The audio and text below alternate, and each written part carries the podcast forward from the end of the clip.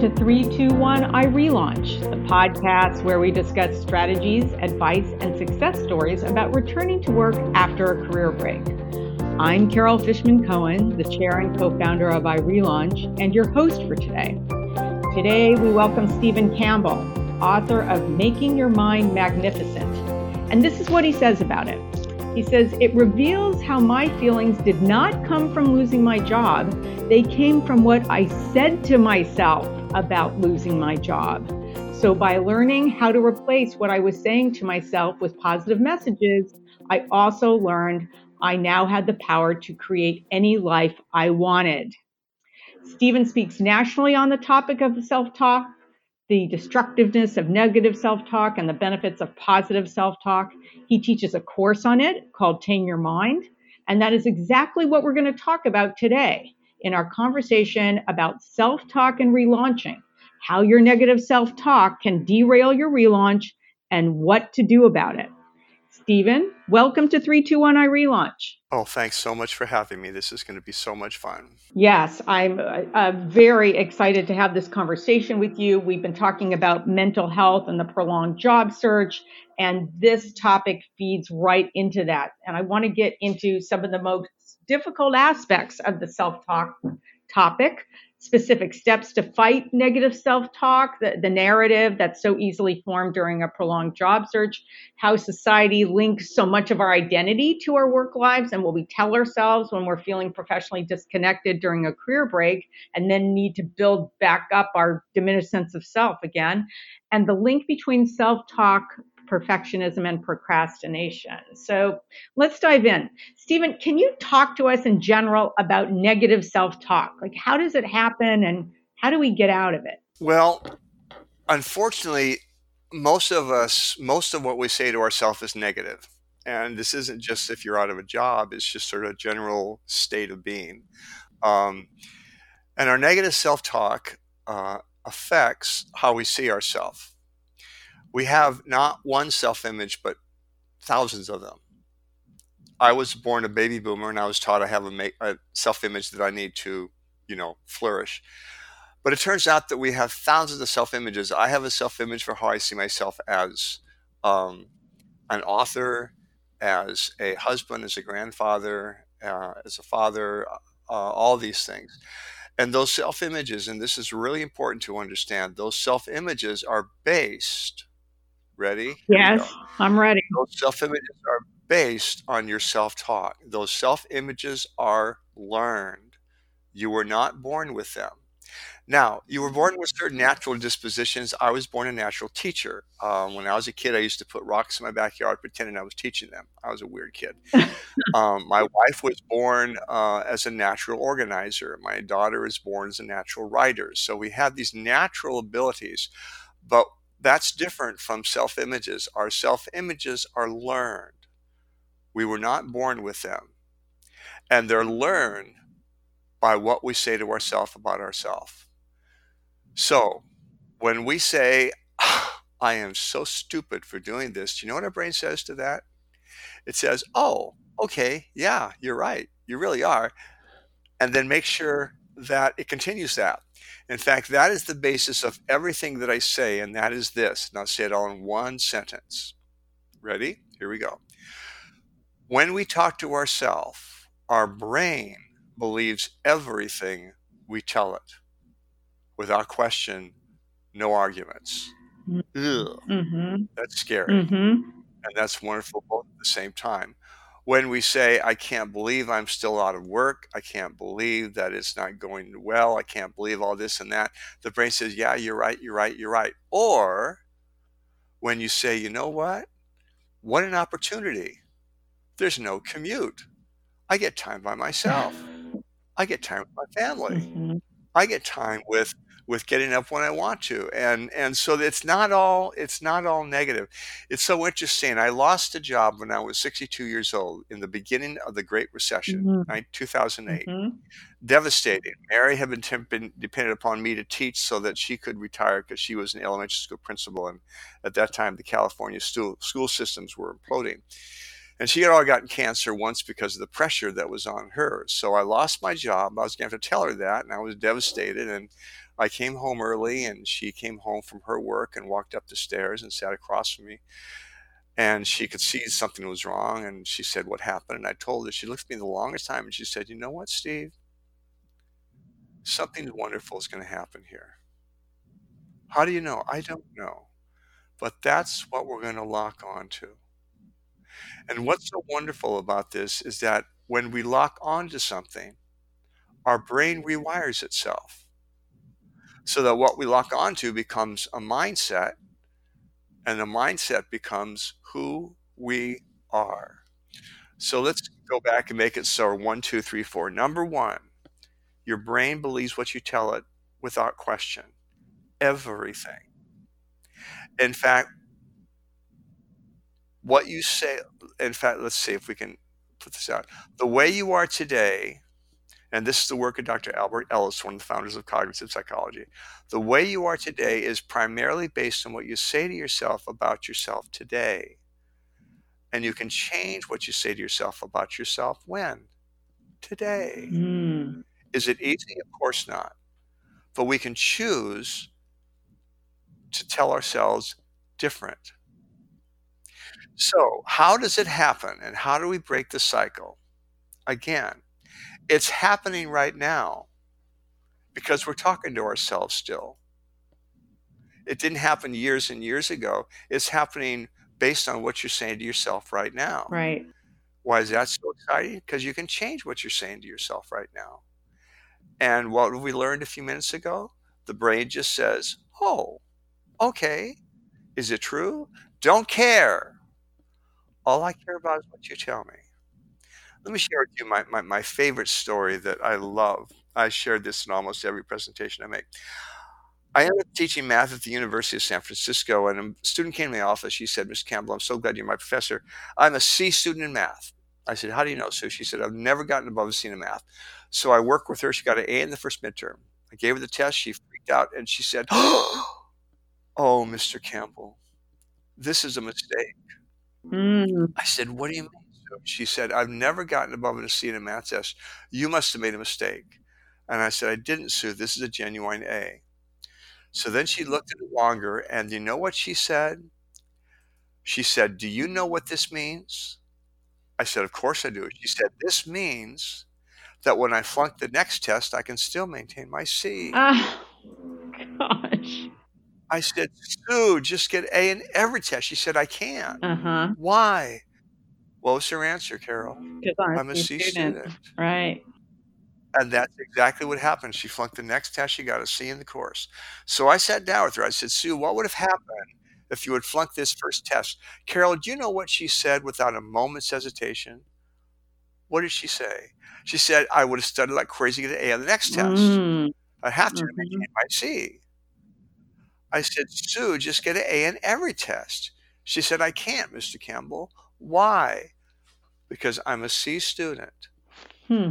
And that applies to everything that we say. I'm a C student.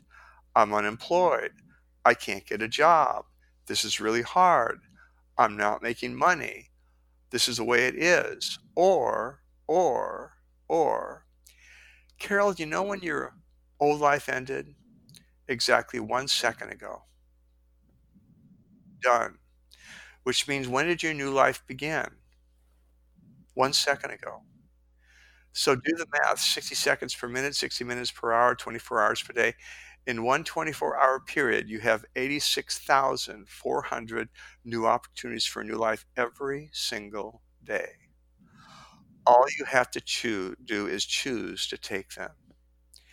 So when people ask me, well, Steve, how do you break the cycle? It's actually a bit easier than you think.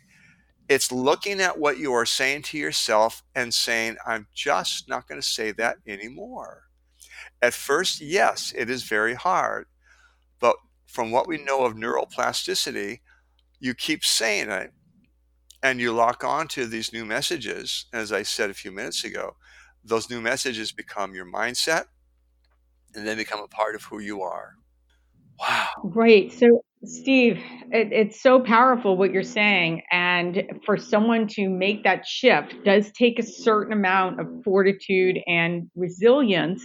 And I'm I just wanted to push back a little bit and ask you how that happens when you have this additional environment of being in a full employment economy. Yeah. You, you know, when we Yeah. are working with relaunchers who have been trying to get back to work for a long period of time, are have experienced a diminished sense of self, trying to you, you know rise up and get beyond that, and then they hear around them everywhere from the media, this is a full employment economy. There's so much demand, and you feel like, wow.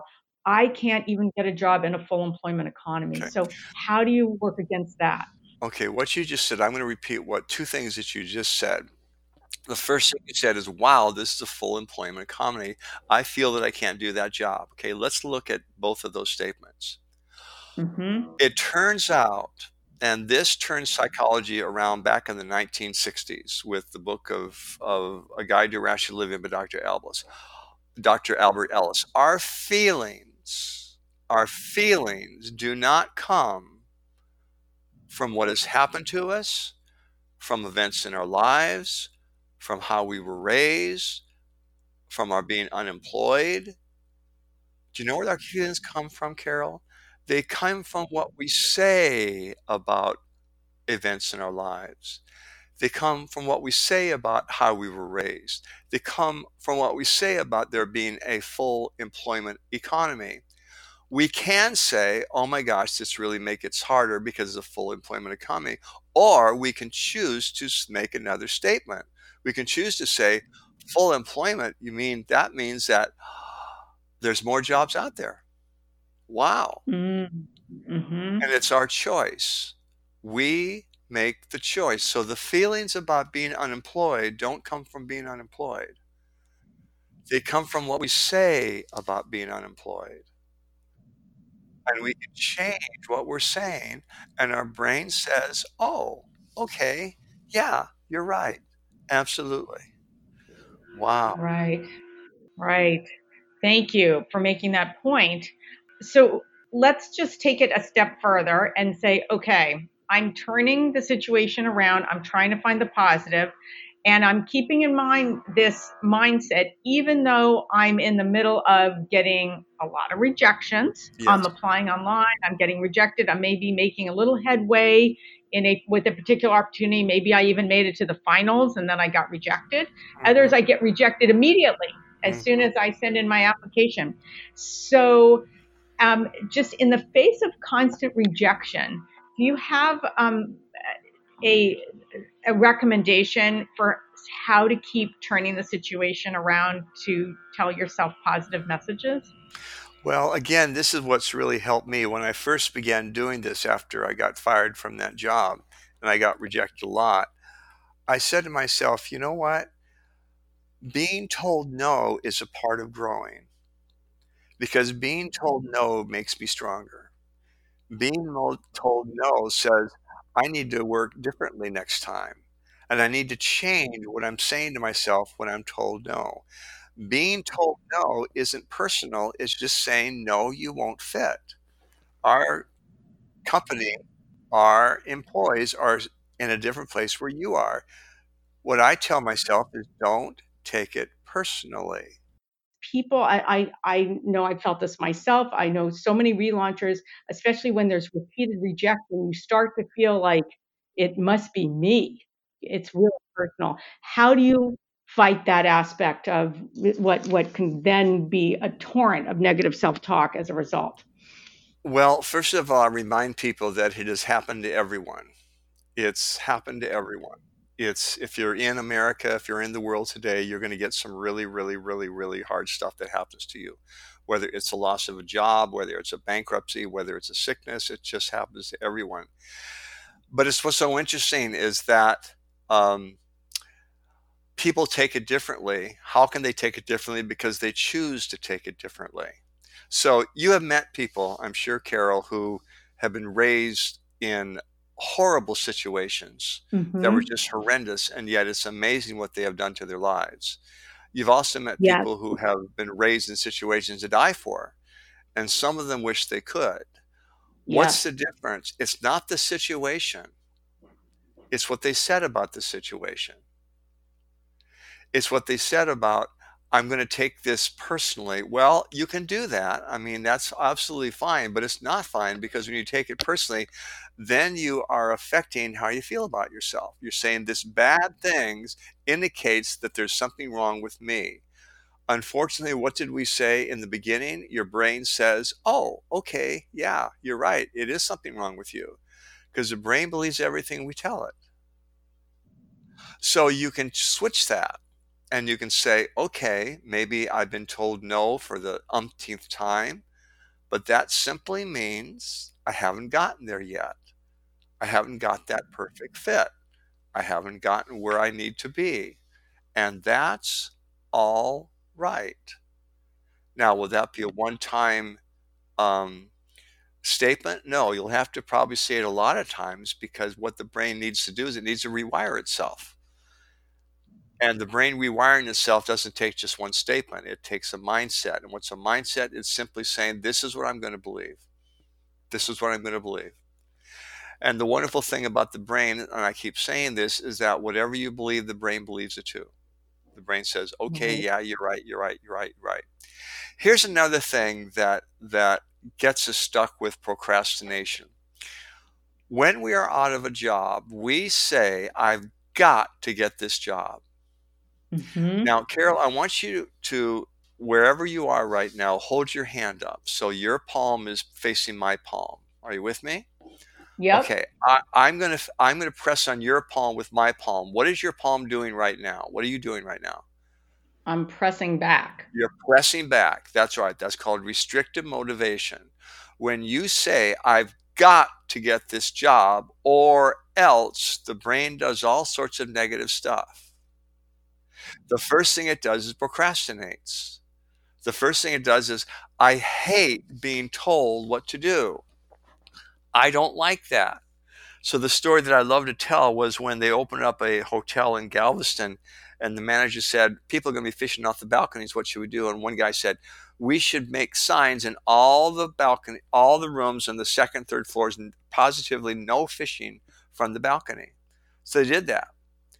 And they opened up the hotel. And what do you think happened, Carol?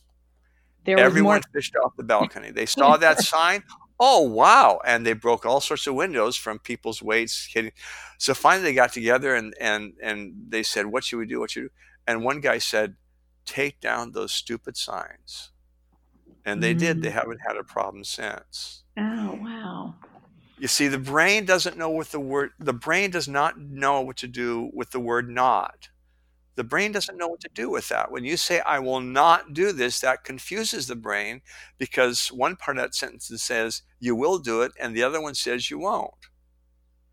And so, what it does is when you say, I have to do this, is procrastinates. Now, sometimes procrastination doesn't work. So, the next thing it does is it says, okay, it's going to use perfectionism. Perfectionism is, I'm going to do that absolutely perfect, and I'm going to get really down on myself if it's not perfect. I'm just going to load myself with negative self talk if I don't get the perfect job and the perfect situation. Well, you can do that, but again, that's your choice. And that perfectionism and that procrastination, procrastination both leads to negative self talk. So let's switch that. Let's go to constructive motivation. And I'll say this really slowly so you're listeners can can um, write this down. Constructive motivation is I don't have to do this. I want to.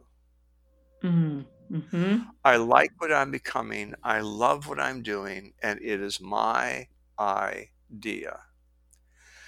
Being out of work is hard, but as I said at the beginning, it's also an opportunity to see myself differently to learn something differently, to take the time to go back to school or take an online course or do some of the things that I have not been able to do because I've been out of work. I've, I've, I've always worked. Again, it's a choice that we make. It's a choice that we make. And what's so wonderful is the brain just says, oh, yeah, okay, yeah, you're right, you're right, you're right, you're right. Got it. And now, can I just like circle back uh, to something you were saying before about pro- the procrastination and perfectionism and negative self-talk, and then then I want to get back to what you're talking about right now.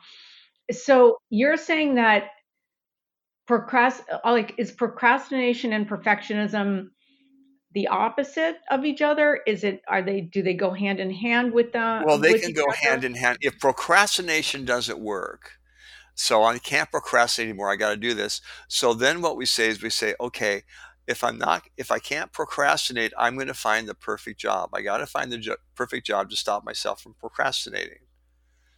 And unfortunately, there is no such thing as a perfect job. No such thing. So it like perpetuates it. So then it makes you perpetuates. procrastinate more. and makes and then it makes you feel worse about yourself. So rather than saying I must do this and I've got to do this and I better do this, you say, you know what? I'm doing this because I want to. I like the fact that right now I can look for something that I really want to do. Is that easy to say? Of course not, because you don't have money coming in. But it's a it's it's a it's a message you can give yourself and you lock onto it. That message becomes eventually part of who you are. Mm-hmm. Let me give you another story. Um, for the first 42 years of my life, I said to myself, I'm really dumb in math, stupid in math. And I was, because that's what I said. And then I discovered computers back in the 70s, began messing around with computers, eventually got a graduate degree in computer science, began teaching computer courses. And one day the dean came to my office. He said, One of our math professors just quit, so you're a new math professor. I can't do numbers. He said, You want a job? Learn. There's the book. Next semester, you're teaching math. So I needed the job. So I ran down to the Rohnert Park Library, of all places, and I picked up all the books on brain based learning. That's how this whole thing started back in the 70s. And I began teaching my course based on how the brain learns. And students began saying, oh, You are such a good math teacher. And then the dean said, All the students saying, I will only take math, and Mr. Campbell teaches me. And what I began doing, Carol, is I began listening to what they were saying rather than what I had been saying about myself for 42 years. I began switching. I began saying, you know what? Math is really fun. I'm having a good time doing this. And the more fun it was and the better I got at it, I eventually ended up writing two college textbooks. And what do you think? Math. Okay. Is it magical? No. It's a matter of changing what you are saying to yourself about yourself and being out of work. If it's all negative, the brain's going to say, Yeah, you're right. It is. It is. It is. But you can also say, You know, being out of work is really hard, but it's also an opportunity for me that I haven't had maybe in a long time. Um, can you, related to that, can you talk about the role of people around you, like expectations of parents Yeah. or naysayers or people in your social circle or your peer group and feeling peer pressure and feeling the pressure of expectations of society? I, I don't, you know, feels like there's a lot of expectations out there. And how do you synthesize that when you're trying to keep Yeah. from getting too negative? I tell my my uh, my clients be very careful uh, about the people who surround you. If you've got naysayers, they're just not going to help you any. And maybe you can find another group. Maybe you can find a networking group or in the same spot that you're in. I do a lot of uh, presentations for networking groups in the Silicon Valley because there's a lot of people out of work in Silicon Valley. So you're not alone. And so I tell people, you know what? If if you have people that are just being negative and make you feel down, maybe you shouldn't be around them as much. And that could include your family or that can include people that are just not healthy for you. Again, it's a decision you have to make. You can't say, well, you got to stop telling me that because that's probably who they are. But you can say, you know what? That just doesn't really help me. And right now, I think I'm going to, you know, go get some coffee or something because this isn't just good for me. Right now, I need encouragement, and that is not encouraging to me. I need to feel good about myself, and that doesn't help. That doesn't help. And so And it's, I know it seems like a simplistic solution, but I just tell, don't get around them. Don't, don't,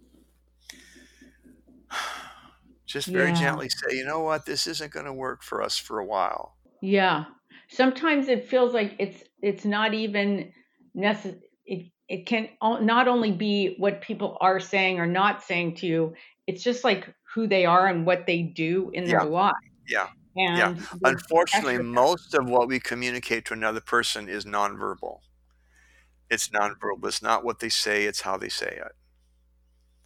And some and if if this person doesn't make you feel good about what you're doing, maybe you should just say, "You know what? I think maybe we should just maybe quit seeing each other for a while until I get back on my feet, until I, you know, I get in a in a healthier place." And they take it personally, that's their problem, not your problem. That's their problem, not your problem. Um, Steve, okay, we're in we're wrapping up right now, and I want to make sure that anything that you have um, that you want to communicate to the audience about specific steps uh, or that have not been discussed so far gets out into our conversation. Is there anything that we have not covered? I think we've said it all, but let me re-say it again because it's it, what's so wonderful about this is that it's so easy to understand. Number one, number one, your brain is believing everything you tell it. Pay attention to what you are saying to yourself about your brain. Number two, you can change what you are saying about yourself. You can decide to, and your brain says, okay. Number three are the feelings that you have about yourself do not come from being out of work. They are coming from what you are saying about being out of work. And you can change what you are saying. So when Mary said to me 10 years ago, something wonderful is going to happen, I looked at her in a really, really strange way. But since then, I've spoken to around 31,000 people and have written all these books, have done amazing things. That never would have happened if I hadn't lost my job. So, so it, it really comes down to number one, the brain believes what you tell it without question. The way you feel about yourself is not how based on how you were raised or even being out of work. It's what you're saying about being out of work. And you can change what you're saying. And when you do, your brain says, okay, is it true? Don't care. Let me share with you a, a, story that I tell at the very end of my presentation, really, really quickly. I was on my way to work, waiting for light to change, and a kid came up to me in a very fancy jalopy. He looked at my Toyota. I looked at him. He, the light changed. He went peeling up the freeway, passing everyone. As I watched this whole scenario, I had this epiphany: How many cars are already in front of him? Millions. How many cars are behind him? Millions. So maybe it's not a mm-hmm. matter of how fast you get there Maybe it's a matter of you going in the right direction. But you know what, Carol? Even when we go in the right direction, sometimes we just run out of gas. Sometimes we get a flat tire. Sometimes we even lose our way. But you know what? You can buy some more gas. You can replace the tire. You can get a map. And what's so wonderful is the brain just says, oh, okay. Is it true? Don't care. All I care is what you tell me. You mm. say it, I believe it. You lock onto it, you know what I will do. I will do everything I can to make it true in your life. Wow. Wow. Very powerful. Steven Campbell, thank you so much uh, for oh, being with us today. Me. Yeah, can you tell our audience how they can find out more about your work? Well, I have a website. It's stevenrcampbell.com. But more than that, I have an online seminar of about six hours in 40 minute segments from which you get a seminar that I gave in Silicon Valley a year ago. And usually the cost is $5.99, but for your people, I'm going to lower it down to 120 because I've been there. And if you would like to hear more about that, the website is stevenrcampbell.teachable.com. Can you spell that? Sure. S T E V E N R C A M P B E L L dot T E A C H A B L E dot com. And let me give you my email because you'll need to contact me to get the discount. My email is stevenc at sbcglobal.net and just tell me that you heard me on Carol Fishman Cohen's uh, podcast, and I will get back to you and give you the discount. I also have a, a book called Making Your Mind Magnificent on Amazon and Making Your Mind Magnificent on Audible. So I have those two. Okay. And my Excellent. email again is Steven C, S T E V E N C, at sbcglobal.net. Thank you, Steven, and thanks for those resources and for that uh, discounted offer for access to your course. We really appreciate that. And most of all, thank you for the conversation today and the advice. Thank you, Carol. Thank you so much for having me on your program. What a privilege. Well, thanks for joining us, and thanks for listening to 321 iRelaunch, the podcast where we discuss strategies, advice, and success stories about returning to work after a career break. I'm Carol Fishman Cohen, the chair and co founder of iRelaunch, and your host. For more information on iRelaunch, go to irelaunch.com. And if you like this podcast, be sure to rate it on iTunes and your favorite podcast platform. And be sure to share this podcast with a friend on Facebook, Twitter, and other social media. Thanks for joining us.